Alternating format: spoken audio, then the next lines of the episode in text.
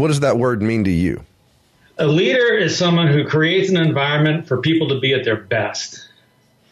A leader is someone who gives control rather than takes control and embeds whatever sort of spark of greatness they have in the peoples and the processes of the organization and they do their darndest to decouple it from their own personality.